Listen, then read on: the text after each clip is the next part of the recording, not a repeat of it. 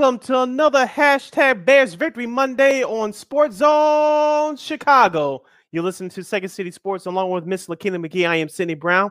You can follow yours truly on the Twitter and the IG at SidK80. Once again, at SidK80. That's S I D K I D 80. That's S I D K I D 80.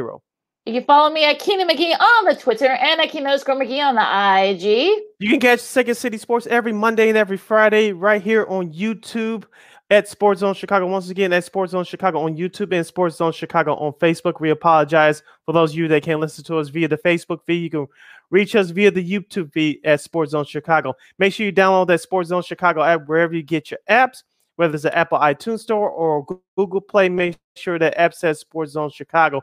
You can follow Sports Zone Chicago on all social media platforms. That's Facebook, Twitter, Instagram, and YouTube. And if you want to catch the audio version of this podcast, Second Sports, you can do so. We're available on all podcast platforms at War on Anchor. Make sure you type in that search engine box W A R R on Anchor. And you can follow War Media at all social media platforms Facebook, Twitter, Instagram, and YouTube. Once again, at WAR Media. That's Facebook, Twitter, Instagram, and YouTube. And thank you in advance for your support. Like, share, subscribe, and tell your friends. And we're sorry for the bugs. You know, for those of us, we'll hmm. still be able to listen to us on YouTube and in the audio version. We are real, real, real like, like you know, Sid said. So we mm-hmm. apologize for the technical difficulties. Yeah, so we have a guest coming up in the next hour as we uh, talk baseball uh, with with Matt Snyder from CBSSports.com. He's the MLB insider. He's going to hop on with us to talk White Sox and the two wild card games in the NL, in the AL, and then predict what's going to happen in the, in the playoffs um, going forward. And at, at, during the last segment of the show, we'll get into the best and worst from college football and some other fun stuff as well. Lakina, even though we got off to a late start, let's get it started as we kick off our um, uh, football power hour is going to be kind of shortened today because of our technical difficulties. But, but let's get it started talking about the Chicago Bears. That 24-14 win over the over the Detroit Lions yesterday at Soldier Field. Justin Fields looked impressive. It was a total it was a total turnaround from last week's performance um, in Cleveland where the Bears lost by 20. But Justin Fields was uh, 11 to 17 for 209 yards. He had an interception, but he was efficient in the pocket. His quarterback rating was at 82.7. David Montgomery, the Bears running back who was injured uh, uh, during the late stages of that game, he had 23 carries for 106 yards and two early touchdowns. Damien Williams, the backup running back for the Bears, had eight carries for 55 yards and a touchdown. Darnell Mooney led the Bears in the receiving department, five catches, 125 yards, including a 64 yard catch. Allen Robinson finally showed up on the score sheet, three catches, 63 yards. In uh, and a long his catch was 28 yards late in that third quarter. Lakina and the defense did their thing with with four sacks. Khalil Mack had a sack. Robert Quinn showed up with a sack. Uh, Alec Ogletree had a, a deflection mm-hmm. um, early in the game, which kept the Lions off the off the scoreboard. That was the Lions' third trip to the red zone. That there was a turnover or downs. Lakina, the Bears did look good yesterday, even though it was a lesser opponent. The defense stepped up, and it was finally complemented by their offense. Well, here's the thing for me, and I'm glad that you know. Unfortunately, for people on Facebook will not be seeing this, so you know, take it for what you will. It was the Lions. That's all I can say about that. It was the Lions. That that's sort of like the, my whole thing. It was the Lions. I mean, the Lions did Lions things. You know, they uh, you know, Goff got hit in the face with the, you know, the mm-hmm. center hiked the ball to him before he even said anything. Um, they missed some fourth down conversions deep into the Bears territory. Who knows what would have happened had they had scored scored points? You know, who knows, you know, the, the trajectory of the game would have changed. I mean, look, Justin Fields, you know, okay, he had an interception, you know, he, he wasn't too flashy, and but didn't make any major major mistakes, and that's okay. But you know, the, the defense, okay, okay, defense. Let's say you do this against you know a better opponent. All right. So mm-hmm. we this we've seen this movie before, Sid, and I and I can't stress this enough. They do good against the not so good team. You know, they do they do good against not so good teams. The team they're supposed to beat but yet they can't do this against some of the decent teams like you know like the the Browns, and we'll see you know with the Packers and they as they play them in a couple of weeks. So. I, I, pardon me if I'm not like too, you know, like excited, like, oh, you know, the Bears got are two and two, yippee. Okay, yeah, it's against the Lions, so I'm gonna leave it at that. Let's go back to the first drive of the game, Lakina. And you could tell that the play calling was very different. Offensive coordinator Bill Lazor, they had a great game plan, and the players executed it to perfection. They used the running game to set up the pass. David Montgomery was effective.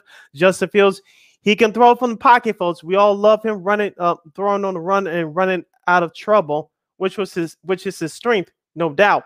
But he sat there a couple of times in the pocket and threw to Darnell Mooney. He did it later in the game to Allen Robinson, uh, surveying the field, picking their Lions bad mm-hmm. secondary mm-hmm. apart. On that first drive, you saw that long pass to Darnell Mooney. Mooney got separation, got uh, deep in the zone coverage in that bad Lions secondary. It had a big gain. And Justin Fields' arms arm, folks, is impressive. I'm not saying his arm is like Warren Moon or Kurt Warner's. I'm not going to jump on that bandwagon just yet, but his deep ball is not bad. And we saw that yesterday, finally. Yeah, I mean, we did. I mean, they kind of just let him be, you know, who he is, and they kind of mm-hmm. like let the playbook flow. They open the playbook for him, and that's fine. But again, you know, these are the Lions. So I'm again, mm-hmm. I'm sorry. You know, if it, I know it sounds like I'm going on a tangent here, but you know, these are the Lions. So you know, and they and the Lions, the Lions helped the Bears win this game. I mean, let let's be honest here. And I, I feel like at this point, you know, and I'm, I'm, I'm nothing has changed how I feel about the Bears you know, David Montgomery, you know, looks like he's going to be gone. He he avoided a serious, a, ser- a much more serious knee injury, but he is going to be gone for a couple of weeks. So it, it's going to be very interesting though to see. I mean, Damien Williams, you know, he got a little banged up too, but he'll be he'll be the guy for at least a couple of weeks if you know Montgomery is out. So and also for Fields, I mean, you know, seven, 11 for 17, you know, mm-hmm. A Rob had some drops again and you know, Mooney, you know, was sort of like the big, you know, the big dog there. He got 120, 26 of those 200 some yards that Fields, you know, in the Fields passing game. So mm-hmm. it, it kind of, you know, again, I'm not, I'm not like too excited. I'm like, okay, it went two and two. Good for you. But you know what? Again, these are the Lions. So again, I'm, I'm sorry if I'm not if I'm not like throwing oh, you know, a parade or you know have blues or streamers coming out about this, but I'm sorry. You're listening to Second City Sports on the on the on a Monday, uh, hashtag Bears Victory Monday on our Football Power Hour. Sid Lakina here with you on Sports Zone Chicago. If you want to comment on today's show, you can do so only through our YouTube feed only. So go to Sports Zone Chicago via our YouTube page. Place your comments in the comments section, and Lakina will get those comments up and running for you. If you try to do anything stupid or decide to troll and try to be so-called smart, Lakina will politely give you the boot. Lakina, the going back to the Bears, the Bears politely gave the Lions the boot yesterday on the late front. We talked about the defense is getting a year older, and uh, who, who, was going to step up besides Khalil Mack? Roquan Smith, if I forgot to mention at the top, he had a sack yesterday, so it was nice to see Roquan Smith uh, do his thing. even though Khalil Mack is the veteran of that defense, Roquan Smith, who's looking to get paid, he's, uh, in my opinion, the best player on that defense because he's younger, he's active. He's, uh, I think, Aqib Talib said it yesterday on the broadcast. He's he's better in coverage than he is one on one because T.J. Hockenson uh, had a chance to uh, catch a ball late in that first half, and Roquan Smith got called for pass interference. But mm-hmm. outside of that, Roquan bounced back with that sack, sack late in the fourth quarter, and this Bears defense, even though it's getting year older, they still showing signs that they can be good is just like I said before a few moments ago, they were comp- complimented by above average offensive performance yesterday. Yeah, it, it, it was a kind of above average performance. I mean, look, you know, A Rod did what he needed to do. You know, Darnell Mooney kept drives going. You know, the running game helped. So it was, it was, it, look, it was a good, complete, you know, offensive game here by the field that ran by the Bears. But mm-hmm. again, you know, you can do that with you know a really bad Lions team. So uh, look, I, I feel like yes, for the defense, I mean, you know, Hicks you know, couldn't play because I guess after a series, he, his groin was bothering him. We'll see if that becomes an issue.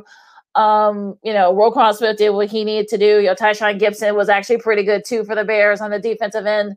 So, I mean, it, it's it's you know what? Look, they look they did a nice thing. You know, Robert Quinn. You know, you heard his name his name a couple of times yesterday. So yes, you know, um, look that that's that's cool. I mean, again, um, I'm not like I, like I said, I'm not gonna get you know too you know, freaked out or too, you know, like, oh, rah rah about it. This is this is what the Lions. So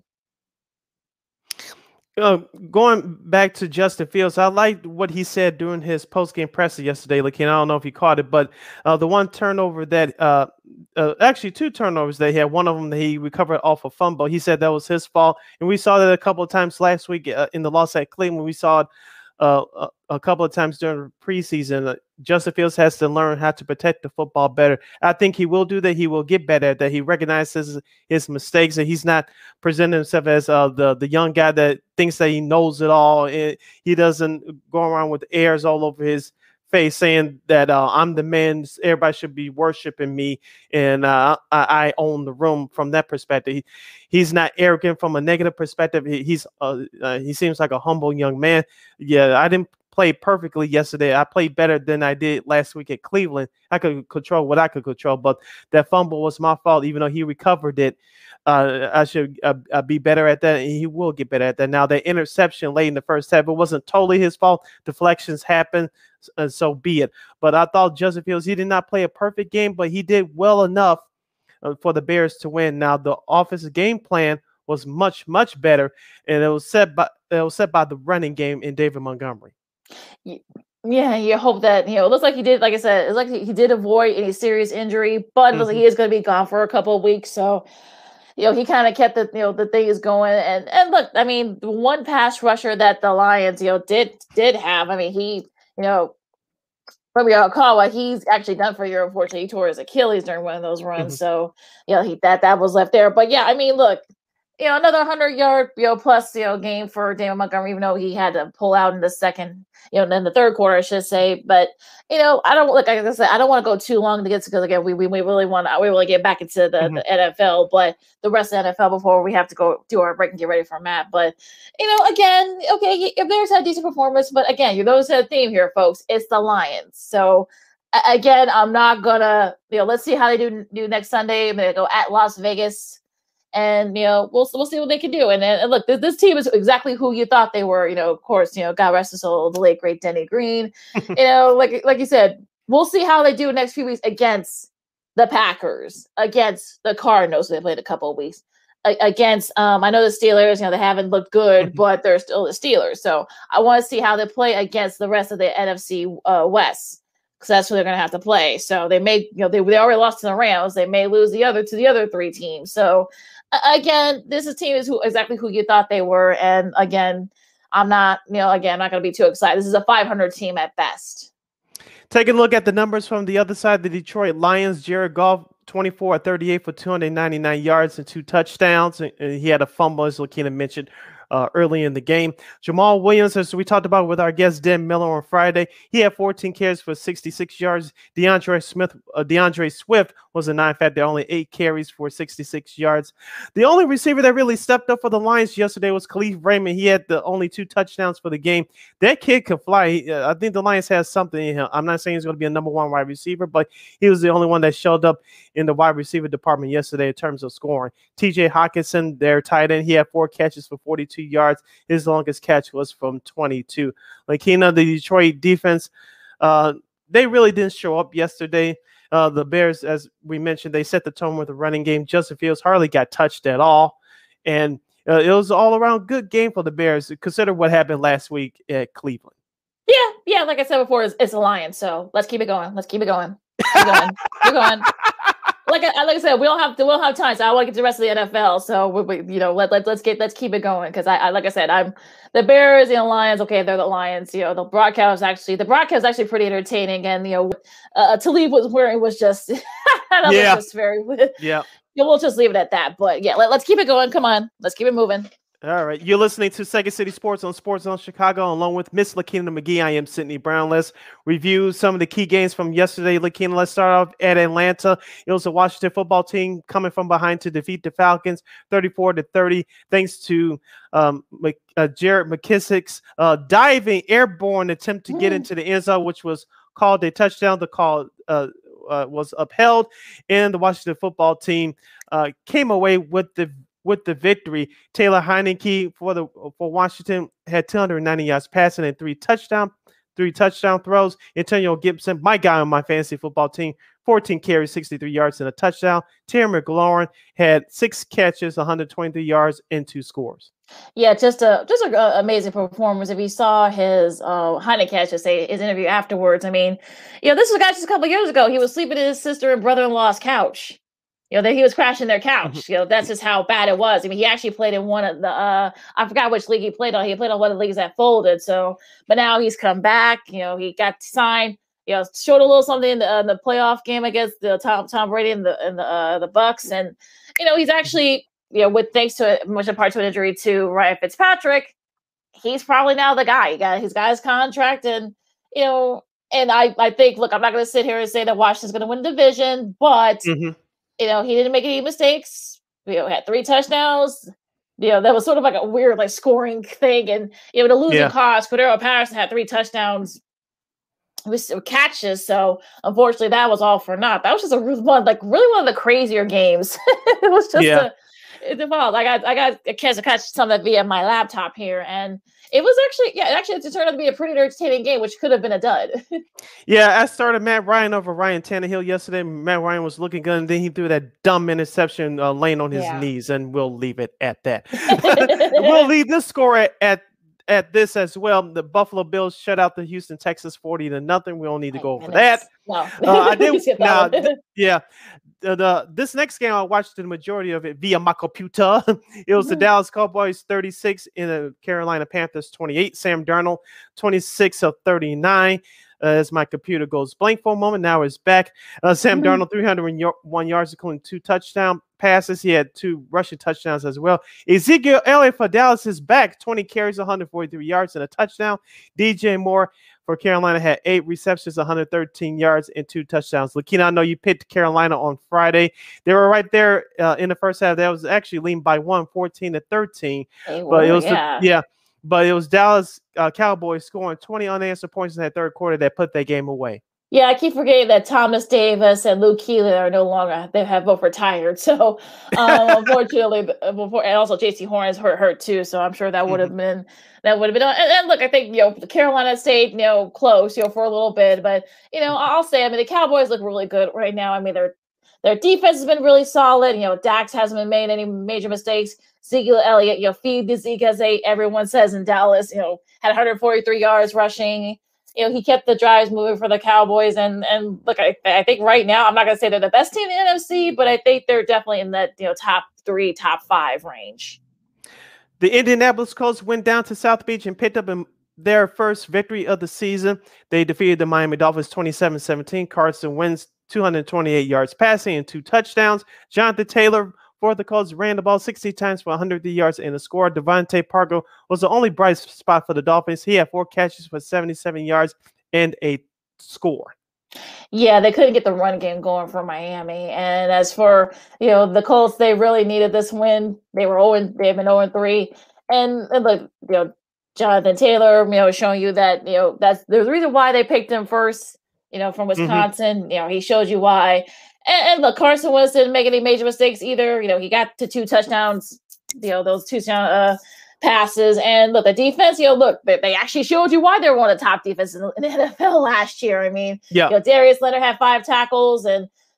It was, it was just you know, a really good performance by you know by the defense and and look I you know Kemoko Turay had you know two sacks for them so you know, probably this is probably the best performance the Colts have shown this year. This next game I watched in its entirety via my computer. It was the Cleveland Browns getting an important road victory, defeating the Minnesota Vikings 14 to 7. Kirk Cousins had 203 yards passing and a touchdown for the Vikings. Nick Chubb ran the ball well for Cleveland as expected, 21 carries for 100 yards. Justin Jefferson, my guy in my fantasy football team, six catches, 84 yards, and the only score for the home team. Uh, Kirk has unfortunately showed you why people have no faith in Kirk Cousins. You know, yep. he overthrew some. yeah, like he overthrew some guys. I mean, there were a couple of drops. I mean, I think you know Jefferson had a drop and Thielen did too. And you know the def, you know the defense. The, the defense did their job. The defense did what they were supposed to do. You know, they sacked yep. you know Mayfield uh, three times but again, you know, the, they just couldn't get anything going. You know, the, the running game, you know, they didn't really feed the ball to Dalvin Cook very much. I know, or even or either Math, Math, Mattison either. So I, I'm kind of like surprised that they didn't like run the ball more, especially since his Cousins was struggling. I think this was a, this is another game that Minnesota let slip away, and unfortunately, this has been a theme for them. You could probably say they should be two and two right now, but yeah, it is what it is. Uh, I watched the uh, end of the fourth quarter and the beginning of this game uh, via my computer. uh, mm. It was hmm. the New York Giants coming back from 11 point second half deficit to defeat the Saints in overtime 27 21. Daniel Jones for the Giants had a a big day, 402 yards passing and two touchdowns. Alvin Kamara for the Saints had 26 carries for 120 yards. Kenny Golladay stepped up for the Giants in the receiving department, six catches for 116 yards. Saquon Barkley looked good, Lakina, yesterday with two touchdowns, including the game yeah. winner in overtime.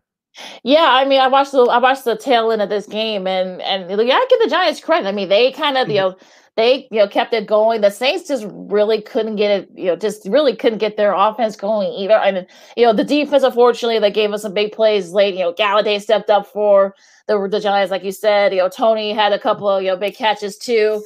You know, John John Ross, I mean, had a, a couple of big catches as well for them. And and, and, look, I mean, the Giants, you know, they needed a win and they got their first win this season. Um, I don't know what's going on with the Saints. I mean, I'm surprised the Saints play is not very well, mm-hmm. especially since it's their first, you know, official home game since you know they've been displaced. They were displaced their first game, you know, because of yeah. Ida. But it, eh, eh, you know, I don't know what to say. I mean, it's sort of one of those games where you kind of like you were left scratching your head afterwards. But good for the Giants. Yeah. Uh, speaking of the another football team in New York City, an upset took place in East Rutherford, New Jersey, in, in, in MetLife Stadium.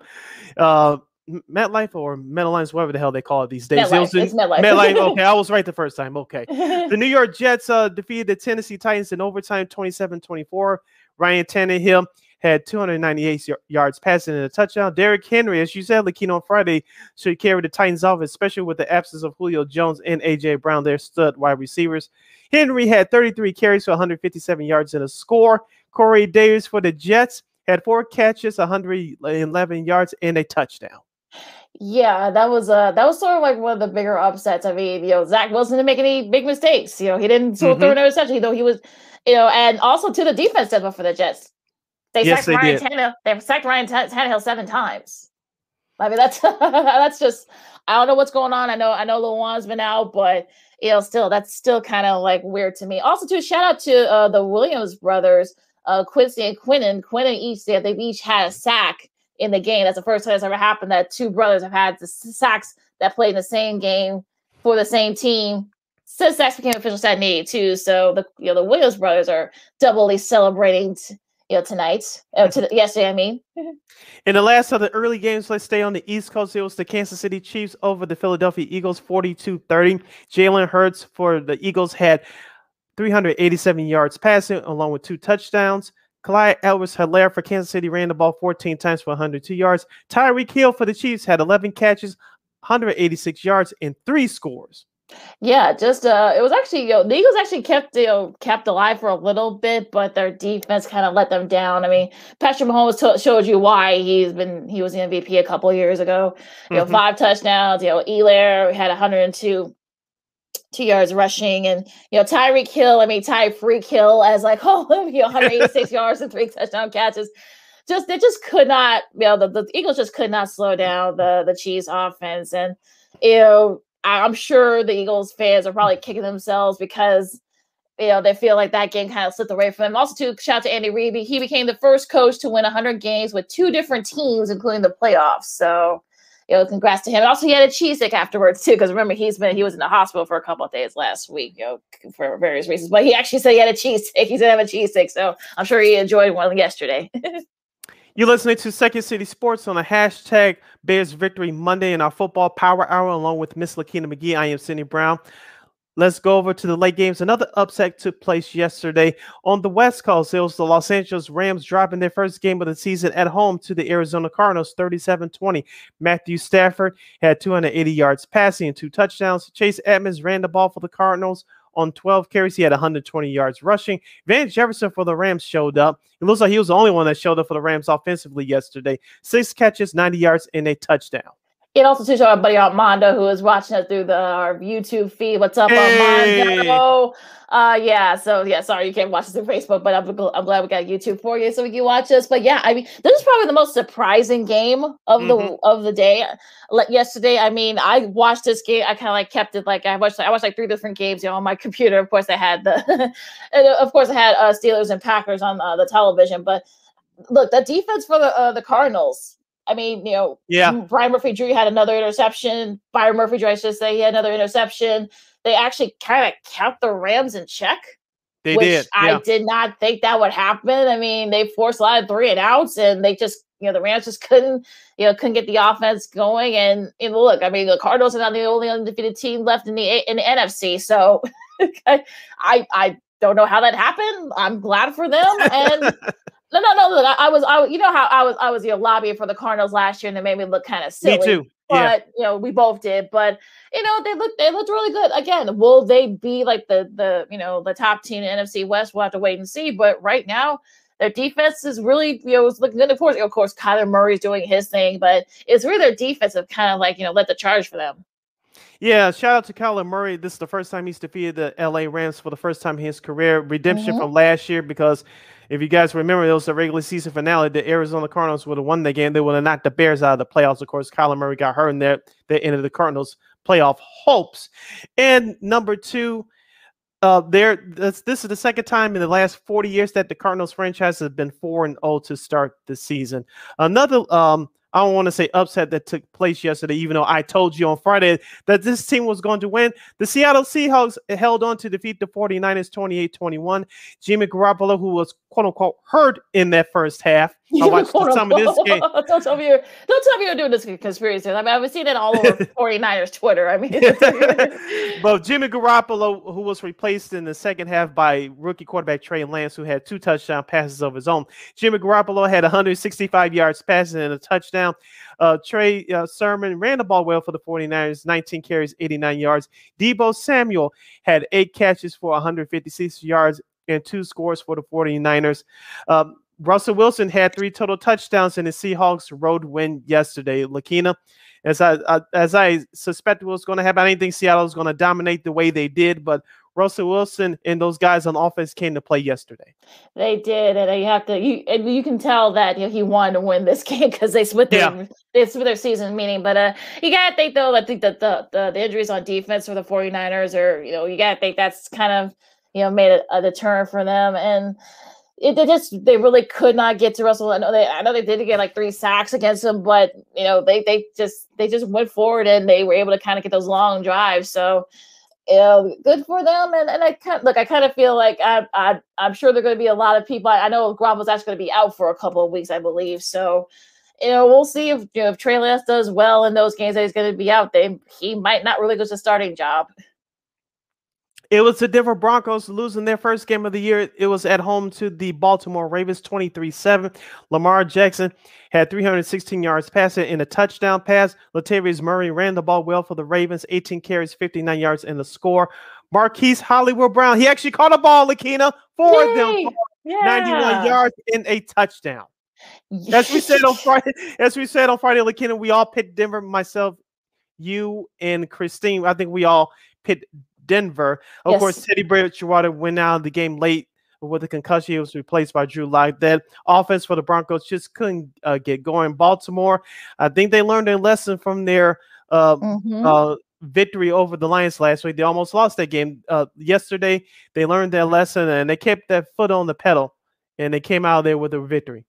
Yeah, it was actually their defense that really kind of, you know, was a spark for them. And, you know, Tyus Bowser had two sacks and, you know, total they had five sacks total as a team. So I, that kind of, it actually was actually one of those uh, sacks that, you know, had, you know, Bridgewater had to go out because of the concussion. But they actually also keep a streak going that actually broke the Steelers streak that keeping like 100 yards plus rushing in a game. So there was a little bit of gamesmanship there on the part of the Ravens, you know it, you know, Steelers Twitter kind of went, you know, you know, mad. But and look, I think they've learned a lesson from the first game. You know, just keep running the ball and don't depend on Lamar Jackson. Let let him, you know, use his arm, and then he's done that. And and look, they they look really good. The the Ravens do. So we'll see if they can keep it up. This you know, despite all the injuries. So let's see if they can keep this up.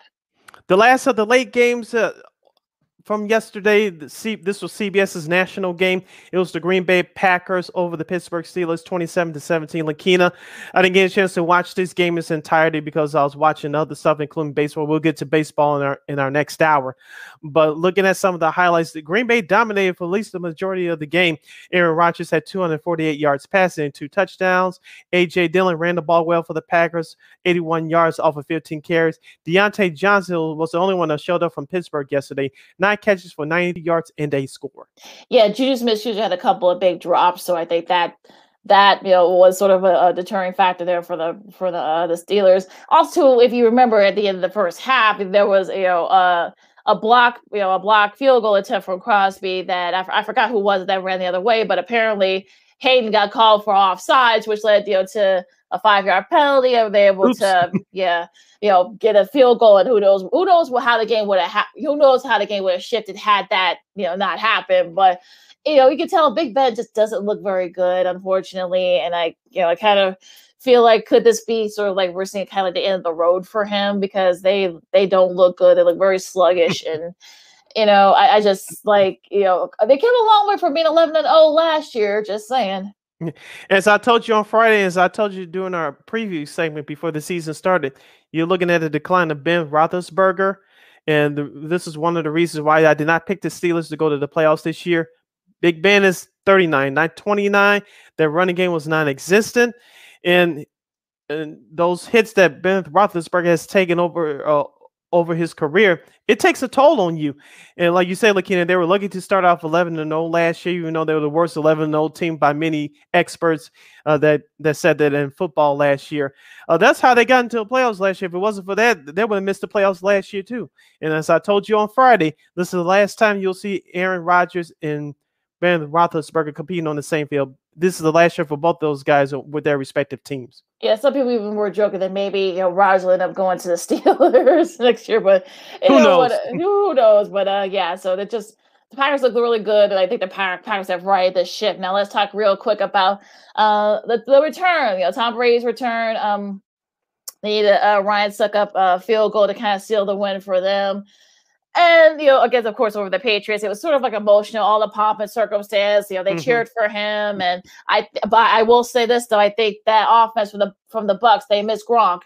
They yes. really do. So yes. I just want to make sure you know people know that. And and look, I mean, the Patriots kept it close. You know, Mac Jones. You know, they did the, the hurry up, which is what he who was used to in Alabama, and yeah. they kind of kept it going. And they really keep it close, but it, you know, just you know, the defense, the Bucs defense actually stepped up when they had to. So it was a nice win and a very emotional. You, you saw you saw all the all the uh, the press afterwards, you know, and also too apparently Bill Belichick actually went to Tom Brady, you know, the locker room, the video locker room with the you know, for the Bucs, and they talked for like twenty minutes. So yeah, I'm just glad all the pomp and circumstances is over with, and I expected to see a much more exciting plays. We didn't get that. Uh, it was exciting last two and a half minutes of the game. I thought we was going to see a whole lot more scoring, but you could tell that the weather had a big effect mm-hmm. on this mm-hmm. game with the rain, steady rain coming down.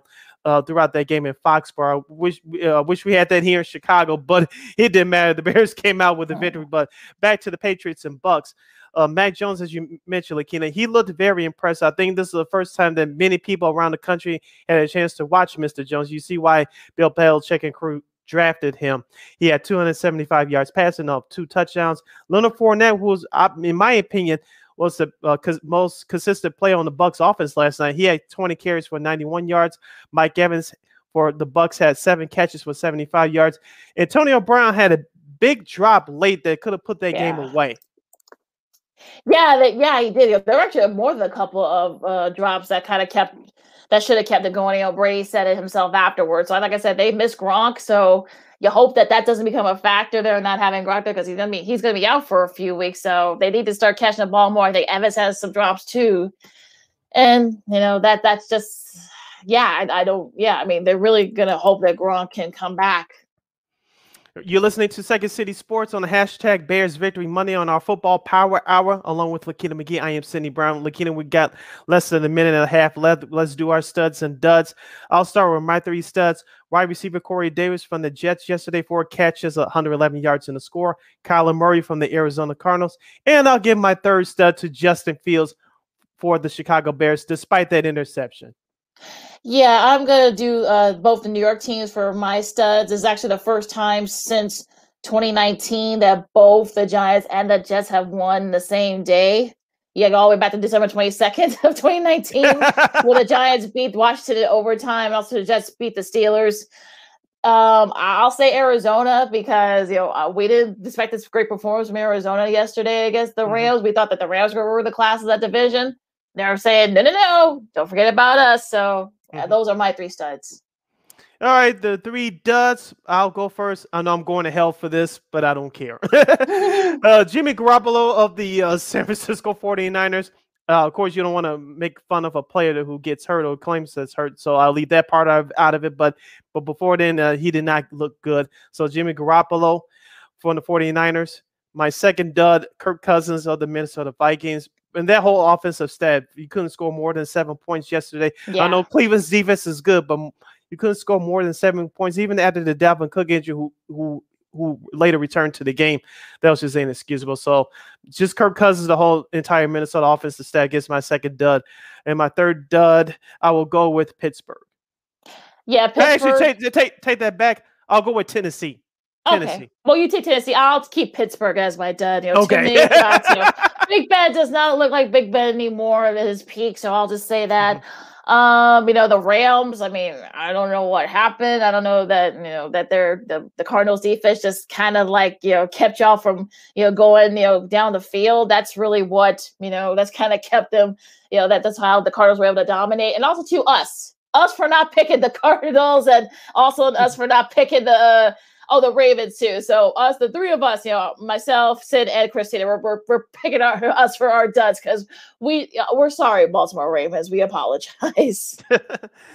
All right, hour number one is in the books. Hour number two straight ahead. Stay tuned for more sports and more fun as Second City Sports on Sports Zone Chicago continues with our guest Matt Snyder from CBSSports.com. He's the MLB writer. He's going to hop on with us to talk about the upcoming wild card games from the NL and the AL. He'll predict the rest of the playoff picture. And does he give our Chicago White Sox a chance to win this year's World Series? Well, along with Lakina McGee, I am Sydney Brown. You listen to Second City Sports only on Sports Zone Chicago. AutomotiveMap.com presents the Sports Flash on the Sports Zone Chicago.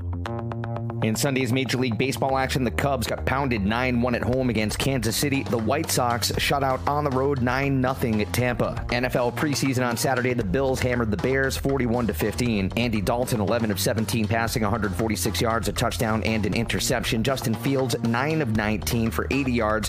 Head coach Matt Nagy says Dalton remains the week one starter and that Fields is ahead of schedule. When you look at a guy like Justin and you see the things that he's doing, um, are there some things that he can get better at? Yeah, for sure. That, that's going to be, we're going to say that three years from now. But at the same point in time, for him, um, there's also things that he's doing better probably than we thought coming into this, which is good too. Like that's what we want. We want that to happen.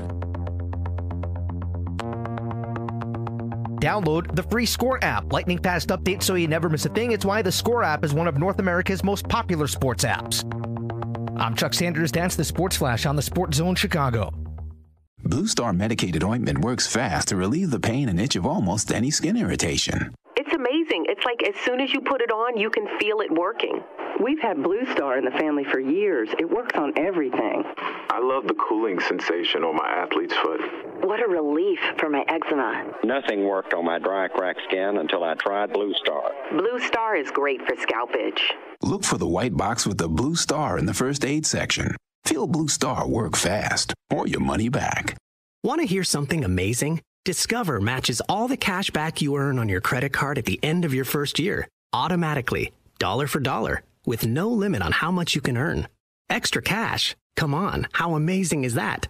In fact, it's even more amazing when you realize all the places where Discover is accepted.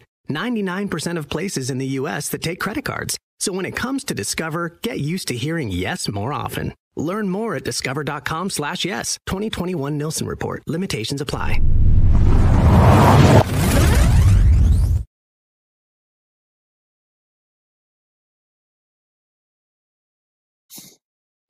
It's hour number two, and welcome back to Second City Sports on Sports Zone Chicago. Along with Kim McGee, I am Sydney Brown. You can follow yours truly on the Twitter in the IG at SidK80. Once again, at SidK80. 80. That's S I D K I D 80. That's S I D K I D 80. You can follow you can follow me at Keenan McGee on the Twitter and at Keenan underscore McGee on the IG. As we wait for our guest, uh, he'll jump on with us hopefully in the next couple of minutes or so. Matt Snyder from CBS Sports. He's the MLB writer to talk about the White Sox in the MLB playoffs. Lakina, yesterday, uh, the White Sox ended their 2021 regular season uh, with the loss to the Detroit Tigers five to two. But that's that was not important. What's important is that uh, the majority of the players are healthy going into the playoffs. They finished the regular season with the 93 wins. I was there at the game on Saturday, and I talked about how the the, the starting staff need to show uh, what they're capable of uh, going into the playoffs. We saw what Lance Lynn did on Friday in their victory over Detroit. We saw what Lucas Giolito did on Saturday, which I mentioned I was there. Um, he only pitched four innings, but the, the Mel Relief uh, gave it up to the Tigers on Saturday. But uh, it was Yoan Moncada, as I talked about uh, all year long, Lakina. He needs to get hot, and he had the uh, game-winning two-run home run uh, in the eighth inning on Saturday to give the White Sox, which turned out to be the last victory of the regular season on, on Saturday and uh, it looks like his bat start finally started to come around. It did on Saturday. Hopefully, it shows up in the playoffs. Of course, yesterday, uh, Luis Robert, aka La Pantera, uh, hit a solo shot in the first inning. It turned out to be the last home run for the Sox for the regular season. But despite the loss yesterday, I'm very confident that this team can do big things in the playoffs. Yes, we got to take it one game at a time, one series at a time. But uh, the White Sox are looking good going into the postseason, which starts for them this Thursday at Houston. Yeah, I'm, I'm looking forward to that series. That should be a lot of fun. I hope we can get Matt on a little bit to talk about it because this could be one of those series that can go to distance. I mean, these are only best of five. Houston has home field. So you wonder, okay, Mm-hmm. what's going to be the big factor here? I'm, I'm trying to see have they, you know, set up their lineups yet. But uh, yeah, it's going to be a sort of a. This should be a fun series. I know people they have still have this hate hatred for Houston. So, but again, I think you know which their pitching has been really solid. Houston and also their hitting too, and also got guys there who have experience. So I think that's going to be another factor as well. So uh, again, like I like I'm saying the last couple of weeks, which is going to be kind of like the, the, the you know the main sort of the main factor. Is it going to be is it going to be the pitching? Is it going to be the hitting? Is it going to be the middle relief? I just think that you just have to kind of like you know think about it because especially these short series, this is going to be what's you know you can't have like a, a, a error or if someone has a really big you know have a really big outing or uh, someone that comes out of nowhere and just has their uh, has like one of the best performances you know of their Mhm. career. So that those things can happen. So I'm just looking forward to see how this sort of you know maps out and how this sort of shapes up because I think this could be this like I said this could be one of those series that could go to distance. White Sox fans, what chances do you have to give your Southsiders uh, for winning this year's World Series? You can uh, make a comment uh, on our YouTube page only today. Just go to Sports Zone Chicago on YouTube, place your comments in the comments section. Lakina will get them up for you. Lakina, uh, it looks like Lance McCullers will get the start in game one for Houston. We won't get into the series in depth just yet. Uh, the times and dates hasn't been set. It'll probably be set by this time tomorrow. But uh, uh, looks like Lance Lynn may. I know it's not official yet, but it looks like Lance Lynn may be your game one starter. Uh, game two will be Friday. Well, uh, game two will be Friday. Listen to our show on Friday. We'll give you all the game two preview um, bits and nuggets that you'll need be- before the game. Uh, depends on what time that game starts. But it looks like Giolito may start game two, and and, and game three will take place next Sunday on the south side. It looks like Mhm. Dylan Cease will be your game three starter. None of this is official yet, but it looks like this is going to be your uh, rotation for the White Sox, at least through the first three games uh, against the Astros. Yeah, um, I got the schedule out here. Like I said, the times are not official yet, but the MLB Network will get a couple. We'll get most of those games, if not all those games. So, and I'm sure it's going to be available. Um, I think it's going to be like simulcast on FS1 in some cases. So, if you Mhm. don't have MLB Network, you can get them on FS1. Excuse me, and and this is going to be you know Keuchel's going to come out of the bullpen. You know, unfortunately, he didn't have his best start um over the weekend against Detroit. So you know that that's that's unfortunate. You thought that maybe he could get it together, but just doesn't have the stuff right now. And I'm gonna it's gonna like I said, it's going to be on the pitching matchups. I mean, I kind of this is gonna be one of like I said, it's gonna be one of those days where where things happen in these, short series. So it's all gonna you know kind of come together. And let's see let's see if if you know Lynn can use his playoff experience. You know, Giolito has his ex- playoff experience from last year. Let, let's hope that they can kind of get together and here's hoping that they can you know get get going. Here's the two things that are concerning to me.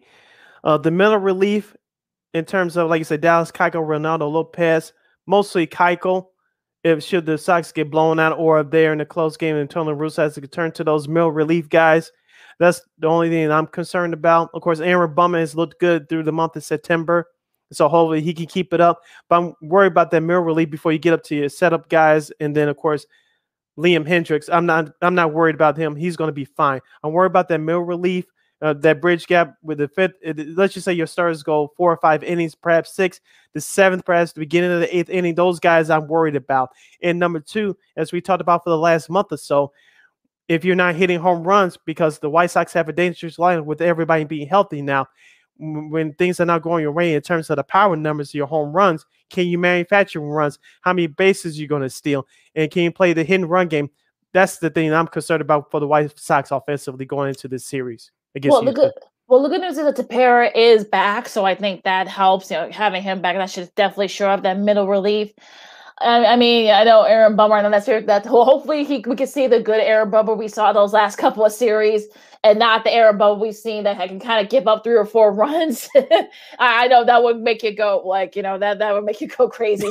But, but uh, yeah, I mean, I think that's going to be the factor here, right? I think the middle relief, and the, again, we'll see how. Look, we'll see. I mean, I, I think like I said before, where things could happen. I mean, middle, listen, maybe the middle relief will pitch lights out, or maybe they'll give up you know, mm-hmm. eight runs. I don't know, but like I said, in the playoffs, that that's going to be kind of like you know, look, this is where these type of things you get sort of you know playoff heroes, if you will. So I'm, I'm looking forward to see what what happens here. Now let's go to the other side for the Houston Astros. They're your American League Western Division champions, and they have a stacked lineup. Of course, uh, these two teams played each other early in the season. Um, one series before the All Star break. That was back in June when a couple things. The White Sox starting staff that was on one a few times they really got uh, smashed around. The defense was bad for the Sox, and the Houston Astros swept the White Sox in Houston in that four game series. Of course, uh, the Houston Astros came here to Chicago.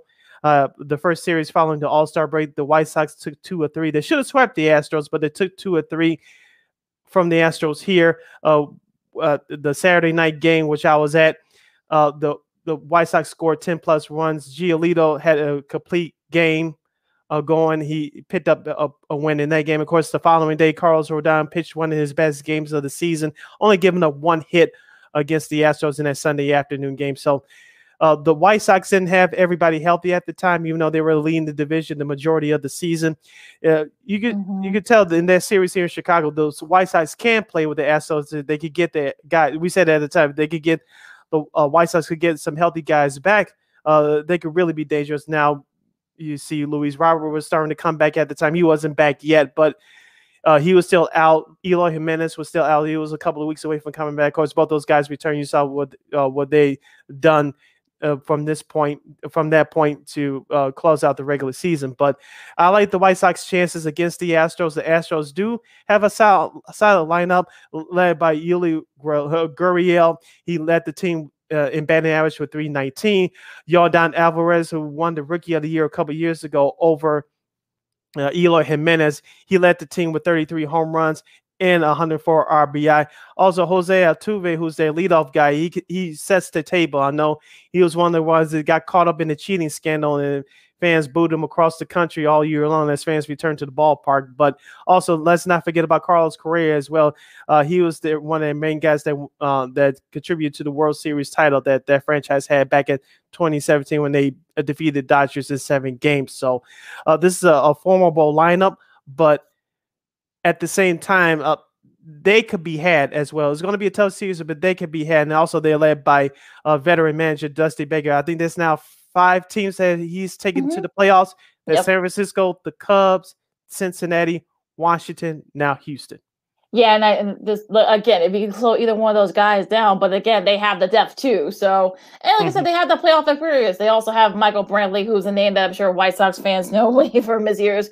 Yeah, in Cleveland. In Cleveland. So, you know, I mean, look, but I think you've, you've got like you know can, can something weird things happen like I said before and, you know that five game you know series or sure of course you know their pitching has actually been pretty solid I mean mm-hmm. you got look you got guys you know that have you know experience you know you got Zack Greinke you know who's been there before you know Lance McCullers Jr. I mean he's another mm-hmm. guy that's been you know, been pitching very well. Also, too, Ryan Pressly is a very solid reliever. So they've got the mm-hmm. pitching too. Like I said before, it's all going to depend on who can take advantage, who can, you know, hit the long ball as well as the short ball. Can you know, can some of these guys pitch, you know, kind of like, you know, unhittable? That's sort of going to be the thing. And, and, like I said before, I mean, you know, the five game series, you know, where things happen. So I, again, this is going to be, like I said, can the White Sox win the series? Yes. Will they? I think it's 50 50. I'm with you. It's 50 50 because, like you said, all, everything is magnified from this point forward. And for the White Sox, even though they had a little bit of a taste of it last year, uh, losing to Oakland in that wild card series two to one, uh, these guys are hungry for more, even though they're still a young group. And that's why you have veteran manager Tony La Russa uh, on, on, on your side because uh, the, these players, uh, when asked to be called upon, they, they need to to step up. On the on the other side for Houston, uh, this group has been through it before. This is Dusty Baker's uh, second year as manager with the Houston Astros, and so you know they went through some things behind the scenes, especially last year with no fans in the stands and, and all the hatred they got from their uh, from the opponents last year. So uh, it, it's going to be tough for Houston. I'm not. Uh, I'm not. Uh, we talked about their lineup. It's a formidable lineup. You have to respect that. But uh, their middle relief is is worse than the White Sox. I think the White Sox overall, their pitching staff is better overall than Houston. But it's going to come down to who's going to make the least amount of mistakes and who's going to execute uh, down the stretch, especially in terms of small ball. Well, I think the execution is going to be the thing here. Which team can execute? Can you know which team can manufacture runs? Can who's pitching? You know which pitching staff is going to have you know the advantage going into some of these series? Like I said before, where things could happen, and you know we'll, we'll see. I mean, like I said, like I said, it's 50-50. You know, can the Sox win? Sure, they can. I mean, look, mm-hmm. I got a, a five gamer. You know, look, we've seen you know teams dominate. You know, one team dominates the other, and the other team just can't get it together, or and or and vice versa. So it, it's all going to depend on like you know some of it could be could be luck, or mm-hmm. it could be other stuff too. So you know, we just gotta wait and see. Now let let's talk about some of these other series that we got coming, especially some of these wild card series. Darn you, Washington! Darn you, uh, you know, come on, Washington! Yeah, really, really get slay relievers. We want chaos, dang gubbits. Um, but also too unfortunate the Mariners lost to the the Angels. Really, come on, guys. Darn it, we wanted to see y'all in. But I wanted chaos too. I was watching for it yesterday. We didn't get it. I know we didn't get it. God darn it. But but you know, look, they got what they look. MLB got what they wanted. It's going to be Yankees and Red Sox. We're you know for you know tomorrow in the AL wild card game. Who do you got? Oh, this is going to be tough. I told you that Boston has been carrying, uh, being being carried by the offense all year. In particular, Rafael Devers. He's, I believe, the best offensive third baseman in the American League, perhaps in all of baseball. Of course, they have Kyle Schwarber, who came up huge in that series against his one of his ex teams, the Washington Nationals. Uh, their pitching, uh, Nathan Eovaldi, I believe, is going to get the start uh, for mm-hmm. Boston tomorrow. Yep. And so uh, you got to treat this like a game seven. Uh, all systems are go. Now, what gives Boston the advantage is they're at home. Now, the Yankees, the last time they were there a couple weeks ago, they swept the Red Sox, so they have they could build off confidence off of that, so they they could play with these guys. I don't know who's going to take the ball for the Yankees tomorrow. Cole, uh, Cole, Gerrit Cole. Okay. Yep. Yep. And if that's, that's yeah, yeah, that's the case. Yeah, that's the case in Boston. Uh, they're going to have some trouble now. Boston, can they manufacture some runs here and there? Because even though they're at home, Gerrit Cole, as you mentioned, is tough. He'll probably be your American League Cy Young Award winner. Uh, uh if the if, if the wind is not moving out in in Fenway Park, can the Red Sox manufacture a couple of runs? If they can, uh, it uh, it's going to be a long night for the Yankees. But I I think it's going to be a close game. And the Yankees, uh, thanks to Aaron Judge yesterday, uh, in that one nothing win over Tampa Bay. They clinched the, the top spot in the AL wild card. I, I, can they can the Yankees do it again going in Fenway and, and beat the Red Sox? Sure they can. Now for Eovaldi if, if, the Red Sox don't give up a run or two early in the first three innings, I believe Boston will have a better shot. But if the Yankees come out slugging early, I just still see Boston crawling back, especially with Gerrit Cole on the mound. Have they found those ten, those balls that said hit over there a couple weeks ago? Have they found either one of them? Because if, if look, if we if we get that Stanton, I, I think it's going to be a long game for Boston. Mhm. And look, I think Cole, you know, that's probably why he was taken out of the of the uh, the rotation for the week weekend because I think Aaron, Aaron Boone probably realized that he was probably going to need him for that 163 game. So, and that's what's happening. It'll be him against Eovaldi, Eovaldi, like you said, said for for Boston. It's really like I said, it's really going to depend on look weird things happen in these in these games. You got teams that have like eight nothing wins or nine nothing wins. It ends up you know going to extras like you know 12, 13 innings. So, you know this is Mhm. going to you know these two rivals are of course, of course going to get that last for that last playoff spot and. Again, we'll uh, again, you know, give it that wild card. We'll see what happens, and should be a phone between these two. Like I said, it can, o- it can only go one of two ways. You're listening to Second City Sports on Sports Zone Chicago, along with Miss Lakina McGee, which is she. I'm Sydney Brown. That's me. As we talk about the MLB uh, playoffs, uh, the AL wildcard game is first up tomorrow night at seven o'clock Central Standard Time on ESPN. The Yankees and Red Sox will get it on once again. The NL wildcard game will take place Wednesday at 7 p.m. Chicago time on ESPN. That's the St. Louis Cardinals and the Los Angeles Dodgers. Lakina, uh, before we move on to the National League, uh, DJ LeMahieu, he's injured for the Yankees. I think that's going to hurt them as some that hurt them uh, going into this game tomorrow night. Should should the um, Yankees advance to the ALCS, he'll be available to play. But Lakina, I'll ask you, who do you have in this wild card game? I'll go first. Uh, I may be wrong for saying this, but I have the Yankees. I have the Yankees too. I just think they're they're playing well. I like I said, I don't trust that if it goes to a bullpen type game, you know, if they only pitch like maybe four or 5 mm-hmm. innings, I trust the Yankees bullpen a little bit more, which isn't really saying much that I do the Boston's bullpen. So and I think it's really gonna come down to the bats. If like I said, if we get if we get Judge and or Stanton winning monster home runs for the Yankees, bye bye Red Sox. That's all. And um, uh, as for the Cardinals, this Cardinals uh, Dodgers series. I mean, uh, you got Adam Ray Wainwright against Matt Scherzer. Both are, you know, this is gonna be this is gonna be the first rodeo pitching in the playoffs. So it's really gonna depend on who can kind of avoid, you know, giving up a lot of runs early. Can both these guys, you know, pitch lights out? I think the Dodgers kind of gave up, you know, that last their last game because like, I think they realized that they weren't going to be able to win a division because the the Giants beat the Padres.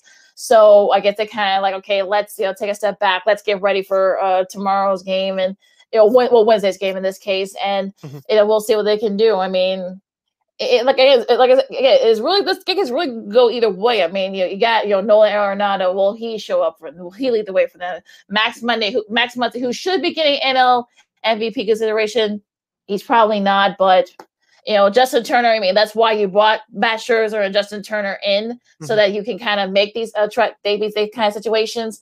And look, I- like I said before, I think if if one, you know, if one pitcher can keep their, you know, keep their team in it, that's going to be the thing that's going to Trey Turner, I should say, also too, also Justin Turner too. We'll see if he can uh, he play lights out. I, I keep getting them mixed up for some reason, but uh, yeah, I mean, it's gonna it's really gonna depend on which team can kind of which pitcher can kind of you know have that you know start to kind of like help the the hitting pick up the slack for them. And I just think that I'm gonna go ahead and say I'm gonna pick the Dodgers. I know the uh, the Cardinals have been playing very well. They won like 15 in a row or something, but you know, I just think that the Dodgers know how to win, how to do these kind of games. So I think the Dodgers will end up winning this. I'm going with the Dodgers to um, exit that last start that Max Scherzer had, which he got shelled. He's been very impressive ever since he was acquired along with Trey Turner from the Washington Nationals. Excuse me. Hmm. Uh, those yeah, two were, so, yeah, like yeah. I said, Yeah, they were both of them were acquired, were acquired from the Nationals in the trade deadline. Of course, both those guys bring experience from Washington winning the World Series uh, at Houston a couple years ago in seven games. And Scherzer, uh, he, he's proven time and time again that he's a big money pitcher. The Dodgers were are going to need his um, his experience and his uh, big performance one more time on Wednesday night. But the Dodgers, as you mentioned, like they've been on the road this last couple of weeks, um, pushing the Giants to um, to the brink of of the, the NL West division title. Congrat- congratulations to the Giants; they wrapped up the NL West title yesterday. But the Dodgers, they've been on the road these last couple weeks, and uh, I don't see them uh, stopping right now in terms of the momentum. Whoever wins this game will play the San Francisco Giants in the division series and, and that best of five series. If the Dodgers should win on Wednesday, they're going to give the Giants a, a, a run for their money. which should be a fun one too. You know, let's yeah. hope that's the case. I mean, that's the Giants, you know, first yeah. First division uh, title since 2012. You know, all the way back then, and they were actually the longest odds, forty to one. So if you had the Giants win the NL West, I mean, you made some you made some money yesterday. And look, this is going to be a very interesting series. Should it get to that point? Should it end up being Dodgers and Giants? I mean, it's probably it's probably going to go seven. so I, well, you know, this uh, is the best of five. Well, well, oh, five, right? So yeah, yeah. it's probably gonna go five. And this so, is this is the first time these two franchises have ever met in the playoffs since moving to the West Coast. Yeah, should yeah, should it? Because like, we don't want to give the Cardinals. I know Cardinals fans gonna say, "Why y'all saying this?" You know, they haven't played us yet, but mm-hmm. we'll, we'll just you know we'll just you know not going far ahead. Now in the AL, you know, we talked about uh Houston and of course you know the Sox. How about this other divisional game? We got the the Braves and the Brewers. Um, so what do you think about this best of five? I think this series will go five games. Uh, I know Atlanta has been on the roll these last couple of weeks. Uh, we talked about their injuries, Lakina, through the second half of the season. They overcame a lot of odds to win that horrible NL West. I know the Mets uh, led the division most of the way. They shot themselves in the foot even after acquiring Javier Baez from the Cubs and um, signing Francisco Lindor to that long contract after the season uh, started. Ugh but like I said, that's not the Braves for the Met. The Mets um, uh, let the division get away from them. The Philadelphia Phillies put up a great fight. They just didn't have enough offense uh, at the end. So congrats again to the Braves. But I think the Braves offense will will come alive in this playoff series. But the Milwaukee Brewers, I think they're more fundamentally sound than the Braves. Uh, I, I, said this before. I'll say it again. Milwaukee is the National League version of the White Sox. Um, Corbin Burnes should be your NL Cy Young Award winner. Mm-hmm. I know I like Brandon Woodruff as well. I believe he'll get the ball in game two. I'm, uh, I'm not certain of that, but he should start uh, one of these first two games of the series. And I think this series will go five games. It's going to come down to fundamentally sound baseball. I think Milwaukee has a little bit more than the Braves do, and the Braves pitching starting pitching staff should should uh, step up. I expect more from them, but I think Milwaukee has just a little bit more of that edge. I know the Braves players said that they're playing with a chip on their shoulder after blowing a 3 1 lead to the Dodgers in the bubble last year in the NLCS. We'll see mm-hmm. if that helps them, but I think Milwaukee just have a, a overall better they're playing better as a team. I know uh, the Braves have a bunch of superstar names, no doubt, but I think the Brewers are a better team overall. And I expect this series to go the distance. I'm picking the Brewers in five. Yeah, it's, it's good. I would keep it short. I, I think Brewers in five as well, just because I, I trust their offense than the Rays offense. I know the Braves mm-hmm. have they can hit the ball as well. You know, they, they definitely stepped up since Acuna Jr.'s injury, but I think mm-hmm. it's going to be where they kind of ran out of gas. They the Brewers have been consistent, you know, pretty much throughout mm-hmm. the season. So that's why I'm gonna I'm gonna go by that. And I think look, I think this could go five, but I think I have Brewers in four for this particular okay. series. And the winner of that of the Yankees, Rays. I mean, the, I mean the Yankees, Red Sox will play the Rays. So uh, keeping up with the AL East theme here, and should it be? You know, I think both these series, whoever they end up playing, I think, I think, the, I think I would pick Rays in five if it's the Yankees, and I'll I'll pick them in four if it's the Red Sox because I just think that they're like I said, their bullpens. I trust the Rays bullpen than I do the neither of the Red Sox and Yankees bullpens. I have to agree with you in your predictions. Like, you know, I don't think Boston, I don't think the Rays want to see the Yankees because, especially given, uh, especially given this series, uh, we saw uh, this past weekend. Even though Tampa Bay had technically had nothing to play for, they still gave the Yankees a run for their money. I think they won two out of three. But uh, the, if you're the Rays, you don't want to see the Yankees because even though I, I believe the Rays are a better team, you don't want to see the Yankees because the Yankees uh, bullpen, even though it, has been uh, up and down all year long, the Yankee, uh, Aroldis Chapman who's been on a roll these last couple of weeks, uh, he can shut you down. And that starting staff of Yankees is much better than Boston.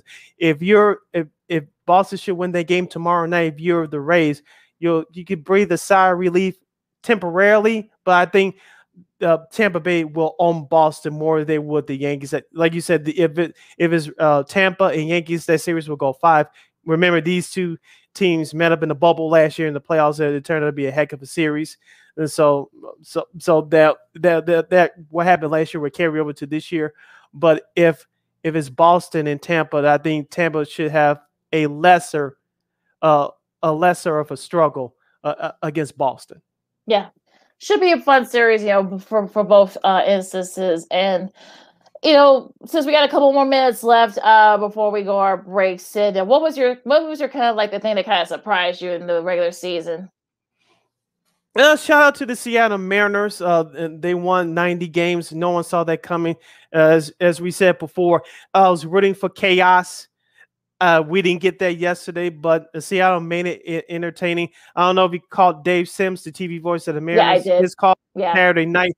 Uh, it was amazing. It was been all over Twitter throughout the weekend. So uh, Dave Sims, uh, of course, uh, does a great job for the Mariners for uh, uh, Root Sports, I believe, in Seattle. So um, I know their season is over. So hopefully he's back on the mic for them next year.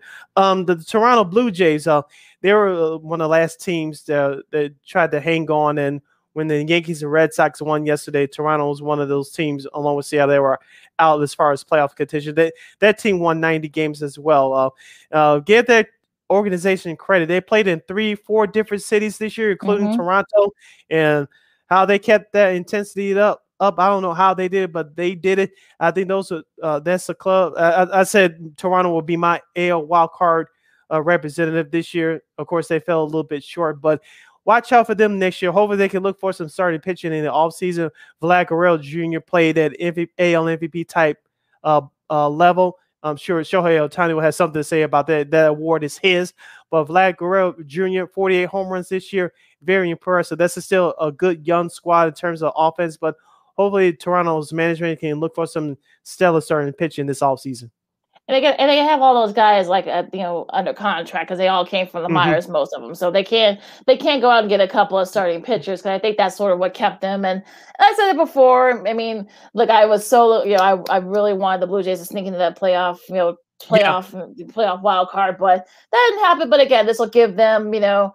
Uh, a buzz for next year. You'll give them motivation for next year, and you know perhaps maybe try and and look the fact that they won 91 games despite everything that they went through you having to travel back and forth, you know, not being able to even pitch, even uh, play in Toronto initially. So yeah, that's actually pretty impressive. That's credit to the, the management staff and the just the organizational staff too. The fact that they were able to kind of you know keep it all together. Now, I would say the probably the most disappointing is, is the Padres.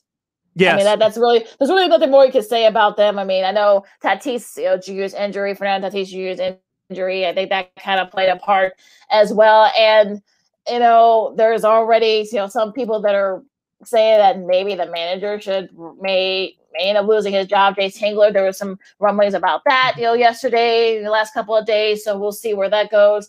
Um, you know, the uh, I'll say that you know the, the Cubs that they finished up, you know, pretty well. They won a couple of games, so I think they won 71, which I don't think anybody saw coming after they basically you know got rid of everybody. But the fact that they, they play hard and and you know if you're the Cubs, you better try at least start turning the corner as you get mm-hmm. into next, you know, at least like halfway through next season. Yeah, on the Cubs, real quick. Uh, uh we talked about what they're playing. Uh, we try to figure out what their plan is going to be this off season. Will you give uh, middle of the road veterans uh, two, three year contracts uh, to see if you can be competitive, or will you stay the White Sox slash Astros course of, to, in terms of developing young guys and bringing them up slowly? I don't think that this rebuild or retool, whatever they want to call it, I don't think it's going to be as long as people think, like the Theo and Jed era. But uh, as we said before, again, this season was a wash in terms of after the trade deadline, and I think maybe the first half of next season will be a wash as well. If the guys that you pick up in free agency or the guys that indoor, the guys you want to call up at some point next season, you, you want to see the fruits of your latest labor start to develop. And so it's going to be interesting to see what Jed Hoyer does this offseason. Yeah, well, we'll see what direction. Like I said before, I've been saying it for like the last couple of months. If they if they only start turning the corner, people are going to start, you know, tuning out, and people are going to mm-hmm. stop watching Marquee, and then people are going to be start going to Wrigley. We, you saw that a little bit of that this year near the, those last mm-hmm. home games. It, there wasn't a lot of people there, so you know, we'll just have to wait and see what they do. All right, so we got to take a really quick, you know, break. You know, we'll talk. Uh, we'll talk um some, you know, couple big upsets in college football and. Mm-hmm. uh you know, the NBA actually started their preseason game, which a lot of people probably didn't know that because I forgot myself. But so did I. yeah, right. But uh, yeah, so we'll, we'll talk more about that coming up next in our last break. This is Second City Sports on Sports Zone Chicago. Stay right there. AutomotiveMap.com presents the Sports Flash on the Sports Zone Chicago. In Sunday's Major League Baseball action, the Cubs got pounded 9 1 at home against Kansas City. The White Sox shut out on the road 9 0 at Tampa. NFL preseason on Saturday, the Bills hammered the Bears 41 15. Andy Dalton, 11 of 17, passing 146 yards, a touchdown, and an interception. Justin Fields, 9 of 19 for 80 yards. Head coach Matt Nagy says Dalton remains the week one starter and that Fields is ahead of schedule. When you look at a guy like Justin and you see the things that he's doing, um, are there some things that he can get better at? Yeah, for sure. That, that's going to be, we're going to say that three years from now. But at the same point in time, for him, um, there's also things that he's doing better probably than we thought coming into this, which is good too. Like that's what we want. We want that to happen.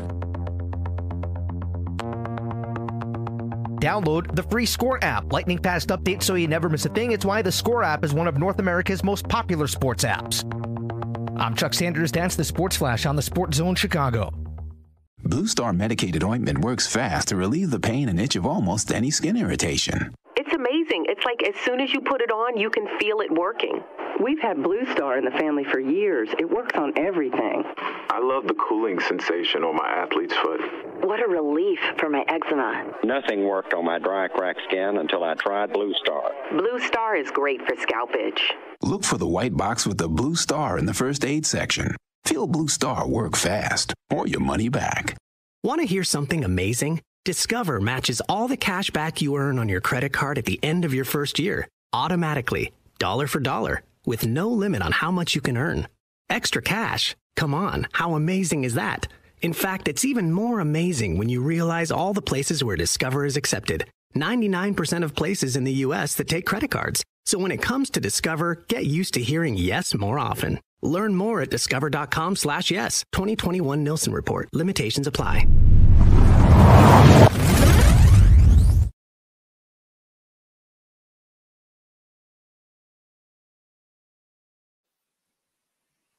Welcome back to Second City Sports on Sports Zone Chicago. We are live and in living color along with Lakina McGee. I am Sydney Brown. If you want to comment on today's show, you could do so by going to our YouTube page at Sports Zone Chicago. Place your comments or questions in the comment section. We'll get them up on the screen for you. Lakina, let's review uh, the top games from college football from week five to from this past weekend. It was number two, Georgia over number eight, Arkansas, 37 to nothing. Yeah, did not see that at, at all.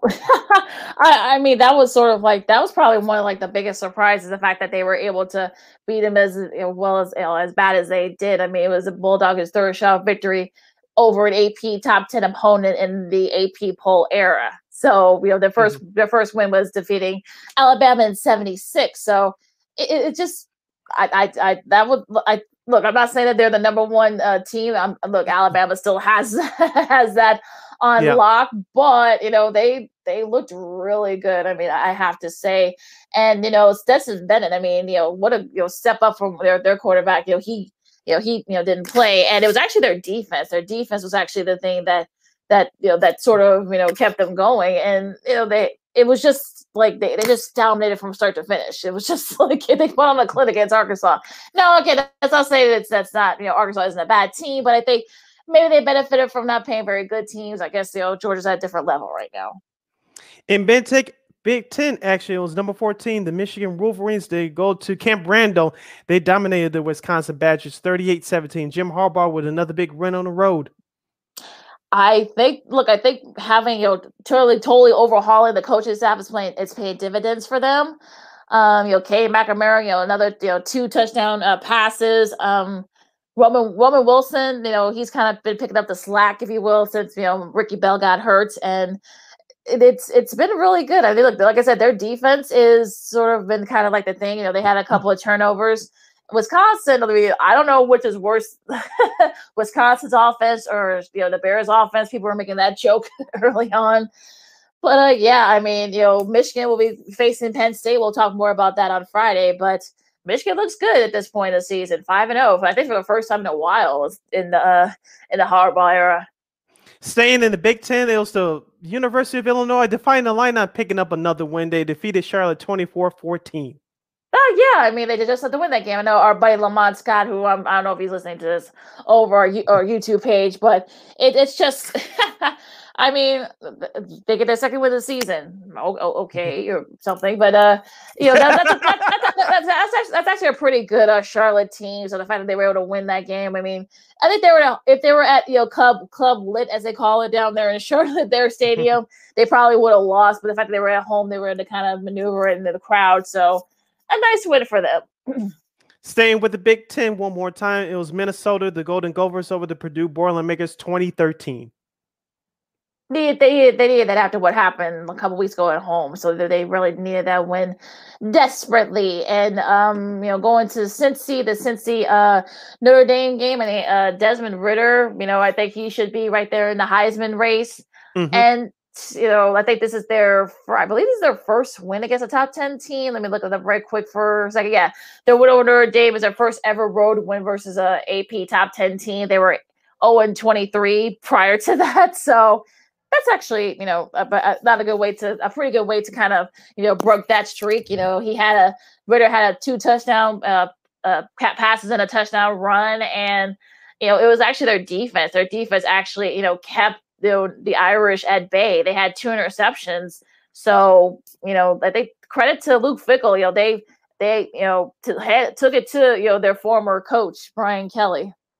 Now with uh, a question for you before we move on with Clemson struggling, and it looks like Cincinnati. Many people predicted them to go on undefeated, which I think was going to happen. Do you think that Cincinnati will actually can crash the party and get in that four-team playoff this season?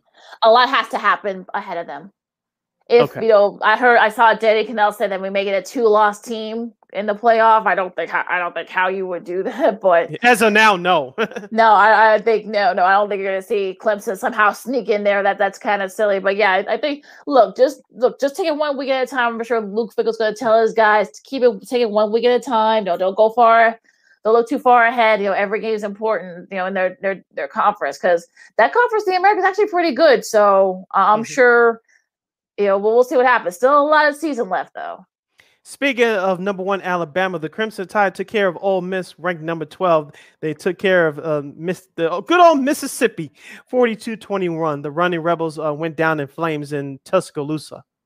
Popcorn, I guess that popcorn's birthday, I guess uh, Lane Kiffin was uh, teasing before the game. Um, yeah, again, they they dominated. I mean, they, they did what they could to kind of get the the hurry up, you know, and all that. But, you know, Bryce Young, I think again is showing you that he might be I don't know if he'll win the Heisman since he's only a sophomore, but you know, he looks like he he just looks really good at this at this point in the season. He's not letting the pressure get to them and they, they were just too you know that offense just too much for their defense. So I guess I think that popcorn is burnt. I think. uh, going back to locally in college, football. Shout out to the Northern Illinois Huskies. They defeated Eastern Michigan 27 20. Now going to the uh, Pac the Pac 12 or the Pac 10, uh, excuse me for my old age, quote unquote. Uh, number three, Oregon, the, the Mighty Ducks were upset by the Stanford Cardinal 31 24 in overtime. Had a little help from the refs there. I'm, I'm just, I'm just gonna be real. no, no, no. I'm not. I'm not. You know, I'm not. I'm not being you know facetious here. You know, I'm not. I'm you didn't put any money down on that game, did you? Oh no, no, no. But okay. I think the I refs. Sure. I, no, but I think those refs did. I mean, you know, Kayvon, Kayvon Thibodeaux. I mean, he got called for targeting, which wasn't targeting. That's a whole another thing with the targeting rule. And then there was another penalty against one of their guys, uh, PI penalty that was not a PI. You know, there was another PI in the end zone. That no, it was just a really stupid it was a it was a horribly called game. It was a horribly called officiated game, and mm-hmm. you know I, I, just I don't want to talk about this game anymore. Yes, Oregon had their chances with the game away, but it never should have gotten that point in overtime. So I'm sorry, Stanford fans. I love y'all, but y'all know y'all should not won. Y'all should not have won that game. Well, this ne- yeah, this next game I won an offense. Well, we got it. It was the number six ranked Oklahoma Sooners. They got by Kansas State, the Wildcats, 37 31 it was just a strange game. There was a, I guess, an onside kick, but that wasn't an onside kick because, like, you know, the, the puncher, that I mean, the kicker actually kicked the ball, which kind of maneuver, which is illegal, and blah blah blah. It's just, it was just a, it was just a crazy game. And, and, look, I mean, they did just enough to win. Oklahoma did, like I said, the defense will always make games interesting for them. You know, Oklahoma, yeah, yeah and so that's. but they're able to avenge a loss that happened a couple of years ago. Or they're in Manhattan, so they were kind of rebound from uh, that loss.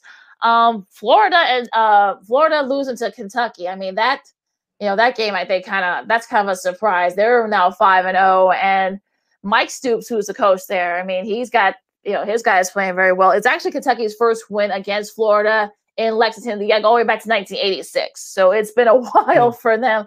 Um, yeah, so it was actually their defense, you know, and it's just that you know, Florida just couldn't really put it together, and I you know, there was some questionable like play calling late in that game that I that could have tied the game. It was just very weird. And but then you know what? Look, uh, Wan'Dale Robinson, who is the uh, Nebraska transfer, I know Nebraska would love to have him there right now, but he's been playing very well for them. Had a touchdown catch. So you know, look, I'm not like I said, I'm not saying that Kentucky's the best team in the SEC. I'm not saying that, folks, but hmm.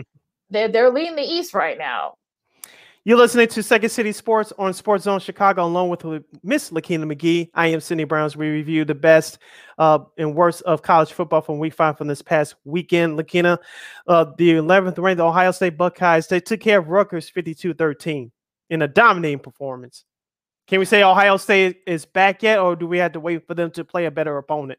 Wait. I say wait. Okay. I mean, look, look, I think Rutgers. You know, look, I know they've been playing pretty well up until last a couple weeks ago mm-hmm. against Michigan, but you know, I mean, I'm not really saying that this is a, a synopsis. I mean, it, you know, right now, I think you know Rutgers. I, I, mean, well, Ohio State is definitely not. Like I said, I I did not buy it. I still don't buy it. Let's let's have them play. You know, let's see them against better opponents. They play. Uh, I, I, think they play Penn State. I'm not. I'm not sure, but they do play Michigan. We'll see how they look at the end of the season. So, again, it, look, I, I think look, they did what they're supposed to do. So.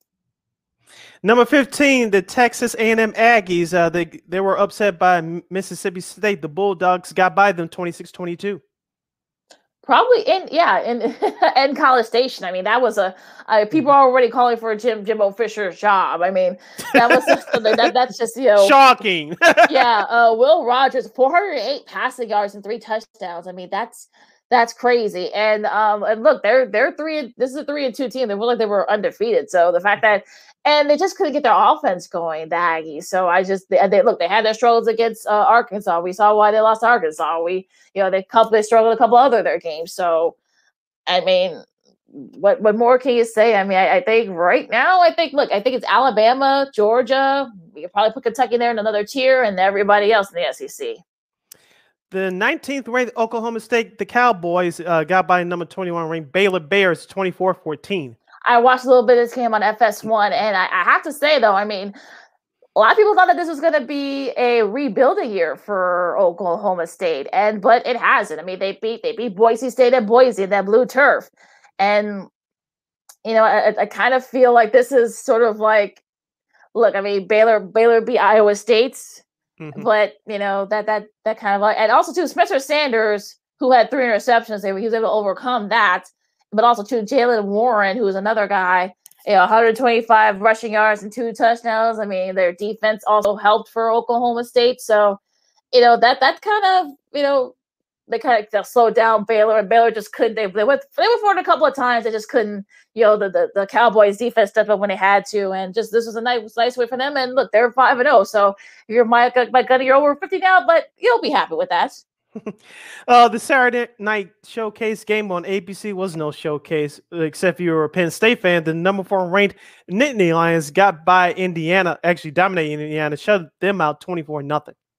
Yeah, then once they lost Michael Penix to injury, it was that was kind of like a wrap for them. And you know, I, I'm just like, you know, Penn State looks really good. I mean, they have a big matchup against Michigan again. We'll talk about that um, on Friday. But yeah, I, I mean, look, Penn State looks really good. I mean, Sean Clifford again had a really big, you know, big outing, three touchdown passes, and and look, I, I just think that look, I think Penn State's gonna be is gonna be right up there for the uh, for the playoff as of right now. I think so too. I think as so of right too. now. We'll get well again. We'll see once they play Michigan, but right now, you know, we'll see. They didn't get they didn't get caught looking ahead to that Michigan game too, so you got to commend them for that. Yeah, it was uh, number 22, Auburn getting by LSU. The Tigers go down at home 24 19. I believe this is their first win. I, I, guess I believe this is their first win in Baton Rouge since like the early 2000s. No, no, actually, even but look at that, like 98 or something like that. I believe so. And I'm a little, yeah. I mean that that's sort of a surprising. I mean, I actually watched a little bit. It's kind of like a late, like, like a little late. I mean, it was like mm-hmm. about 11 something when this game ended, and you know, look, Bo, Bo Nix after you know they booed him a couple weeks ago against Georgia State. Yeah, you know, did something that even his dad didn't, Patrick didn't get a chance to do. He, you know, beating LSU at LSU, and you know, look, he did made the big plays. You know, they had that big touchdown. You know, they scored 14 unanswered, and you know, I, I look, I think Auburn, I think they're starting to turn a corner a little bit. I know they're, you know, mm-hmm. you know they're four and one. I know some people want to rag on them because they almost lost to Georgia State at home. They benefit from calls, whatever. But look, they did what mm-hmm. you're supposed to do in a hostile environment in the SEC. So good for them. Speaking of hostile environment, uh, 25th ranked the Clemson Tigers get by Boston College 1913. Do you see Clemson going on a roll here, or are we just looking at an off year for the Tigers? They could probably finish strong. I mean, look, uh, Boston College, they had their chances to win that game late. They, I think they had like a fumble or something like that. I didn't get a chance to watch that game, but they had a fumble, so that kept them from winning. And then, unfortunately for Clemson, they're now outside the top 25 for the first time, I believe, since uh, Dabo's first year in uh, 08 or something like that, which I think was Dabo's first year or before, right before Dabo got there. So it's been a while. And look, they, they can use, use this motivation kind of try to finish strong. And maybe not necessarily you know get into one of those New Year's Six games, but you know maybe not. I don't I don't think the playoff. I think the playoffs out of the question right now. But you know I'm I'm kind of like look. I kind of like what I see. I mean, look, I think they're starting to turn a corner a little bit. So, but again, we'll see.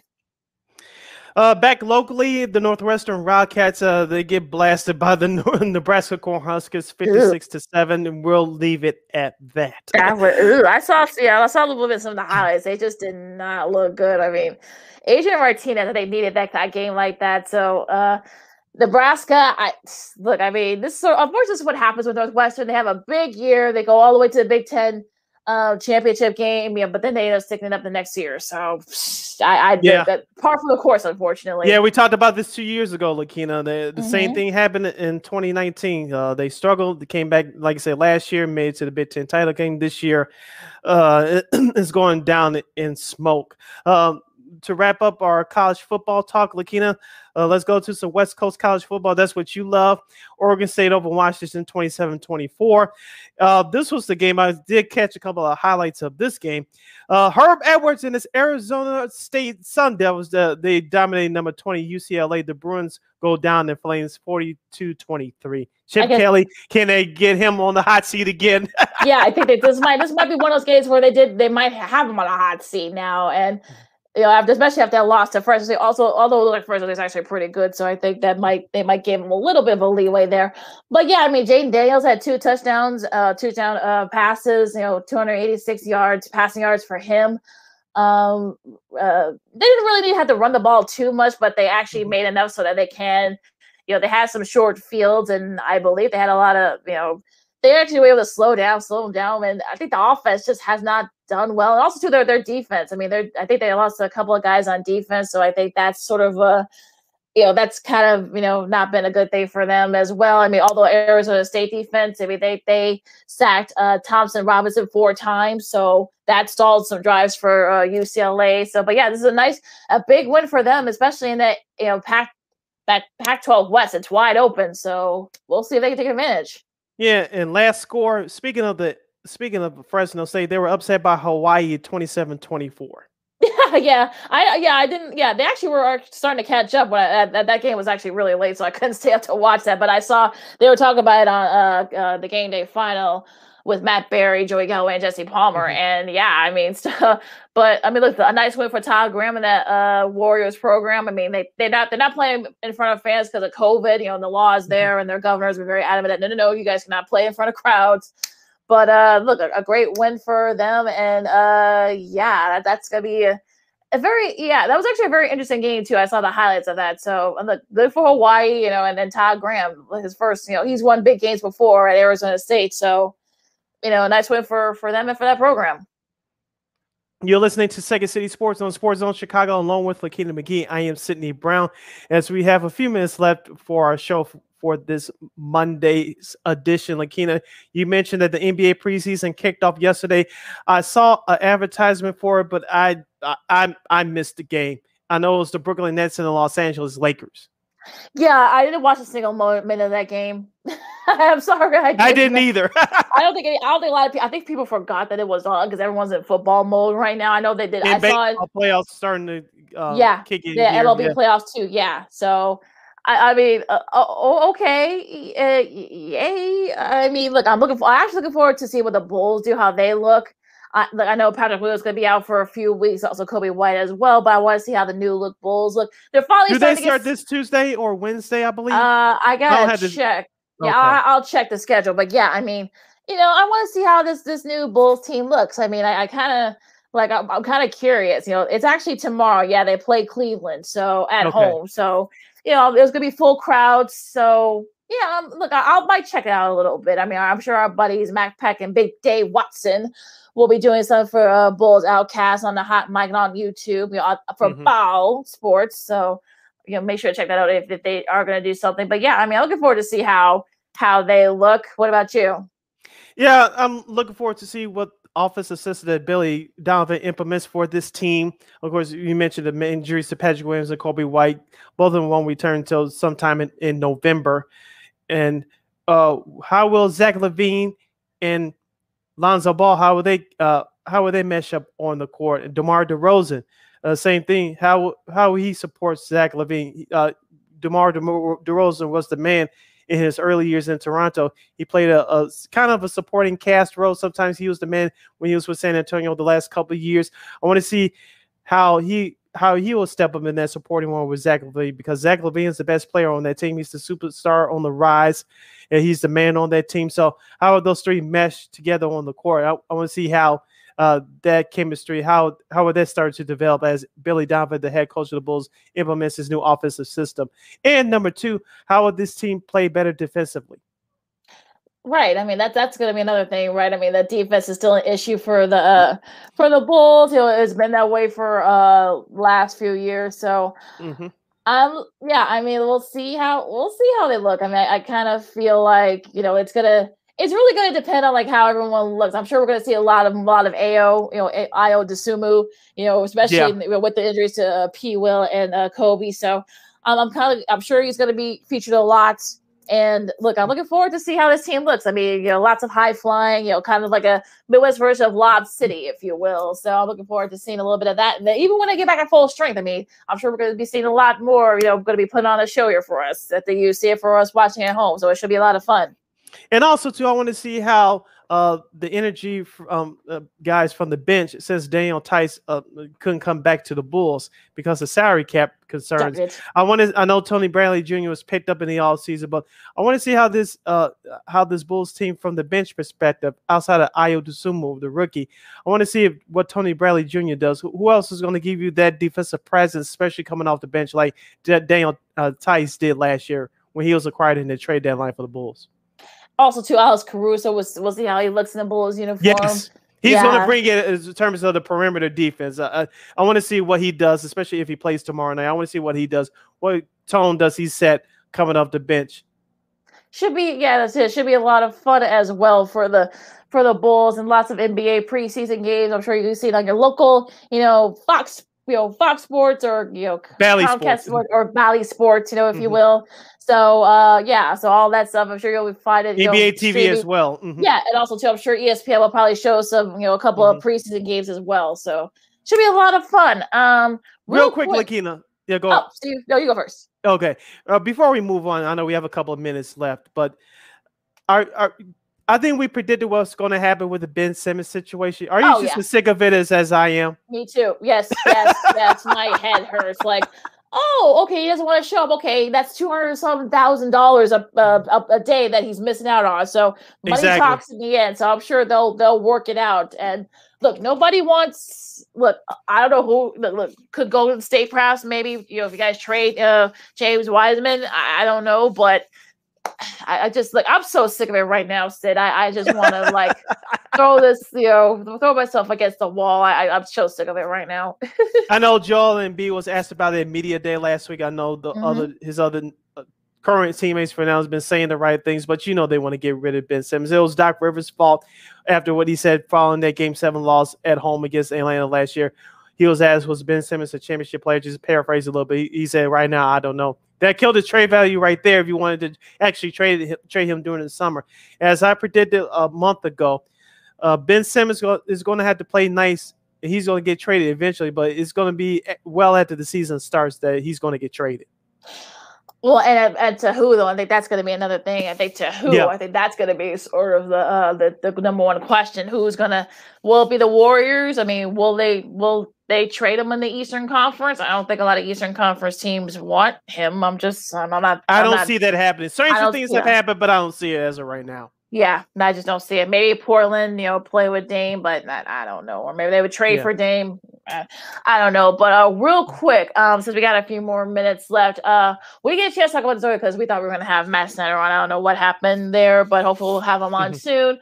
Um, uh, the Las Vegas Raiders versus the Los Angeles Chargers and Monday night. Although uh, also no uh, Manning uh Manning simulcast. Oh, yeah, they're taking a few weeks off. I think they're not going to come back to like week seven. I think they're only they're only going to do it ten games a season these next three years. So, yo, sorry about that, folks. But uh, yeah, uh, what do you see this game, real quick? Uh, I'm I'm looking for. I know the Raiders host the Bears next week, so I know a lot of Bears fans will will be tuning into this game. For the Chargers, Justin Herbert, do not turn the football over, and can you run the football with Austin Ekeler? if the Chargers can do those two things, I think they'll have a better chance to win. I think that I did pick them to win tonight's game. Uh, the Raiders defense, even though it's been good this year, it's not really uh, something to rave home about. On the flip side, Derek Carr is having a phenomenal year. I know him and Coach Jon Gruden have a love hate relationship. I'm using that in air quotes. So mm-hmm. for the Raiders, I know they're starting this running the football, in which it keeps the pressure off of Derek Carr. And let's see uh, if the Chargers defense could get some pressure on Derek Carr, especially early, if they could do that, I think they have a better chance to win. Like I said, I picked the Chargers to win tonight, and I expect them to do that. The Raiders will have their first loss of the year. Yeah, I, I agree. I said this. I think I believe. I think we all picked the Chargers. I believe. So yeah, mm-hmm. I'm thinking that this will probably be the the Raiders' first loss of the year. I think Herbert's going to have a really good game. I think the defense will also help out as well. I think you know I wouldn't be surprised if Joseph or you know, Linval Joseph or Joey Bosa ends up getting an interception or something like that or cause a turnover. I just think that I don't trust the Raiders defense. Like I said, I don't. So, and I think they benefited from some other, you know, luck and stuff. So I think their luck runs out tonight. So I'm picking right. the Chargers too. Yeah. Re- yeah, real quick, Lakina, tonight on NBA TV as the preseason kicks off for everybody yeah. else from the na- around the National Basketball Association.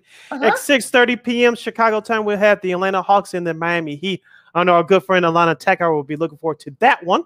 Oh yeah, she's already. I'm sure she already has this. I think she already has a mm. game on her DVR. Yep. And then followed by uh, the Warriors at the Trailblazers at 9 p.m. Chicago time. So there's a preseason doubleheader tonight on NBA TV. All right, yeah. So sounds cool. All right, uh, Sid, I know you're looking forward to a lot of the baseball. I'm also looking forward yes. to the baseball as well. Also to uh, actually remember college hoops. You know, they start practicing. You know, last week, so the college basketball's right around the corner. Um, yeah, so a lot, of, a lot coming up. We're going into the, the, the cooler months, but we're getting more sports. So also to uh, yes. uh, NHL, the NHL's already doing their um preseason games. I, I believe the Hawks have a preseason game tomorrow night, if I'm not mistaken. Sid. Yep. Mm-hmm. Okay, you get to see the get to kind of the new look of uh, the new look of that particular TV lineup. They got some new people uh, doing it this year. You know, we're gonna I guess to rehearse for you know the uh, potential potential, potential replacement for Pat Foley and perhaps maybe Eddie Olczyk. We'll see. But uh, yeah, so you guys check that out on you know uh, uh, NBC Sports Chicago. So you guys check those Correct. out as well. All right, you follow me at Keenan McGee on the Twitter and at Keenan underscore McGee on the IG. You can follow yours truly, Sydney Brown, on the Twitter and the IG at SidKid80. Once again, at SidKid80, S I D K I D 80, S I D K I D 80. You can listen to Second City Sports every Monday, every Friday on Sports Zone Chicago via the Facebook page on on or on YouTube hopefully. at Sports Zone yeah, Chicago. Hopefully the, so hopefully the Facebook page yeah, will be up and running back up by the by the time we get back on here next uh, on Friday. But uh, speaking of Sports Zone Chicago, make sure you download the download that Sports Zone Chicago app wherever you get your apps, whether it's the Apple iTunes Store or Google Play. Make sure that app says Sports Zone Chicago. You can catch up on any of our past shows. You can watch our and listen to our live shows as well. So make sure you download that Sports Zone Chicago app today. You can follow Sports Zone Chicago on all social media platforms. That's Facebook, Twitter, Instagram, and YouTube. And you want to catch the audio version of this podcast, Second City what you can do so. We're available on all podcast platforms at War or Anchor. Make sure you type in the search engine boxes W A R R on Anchor.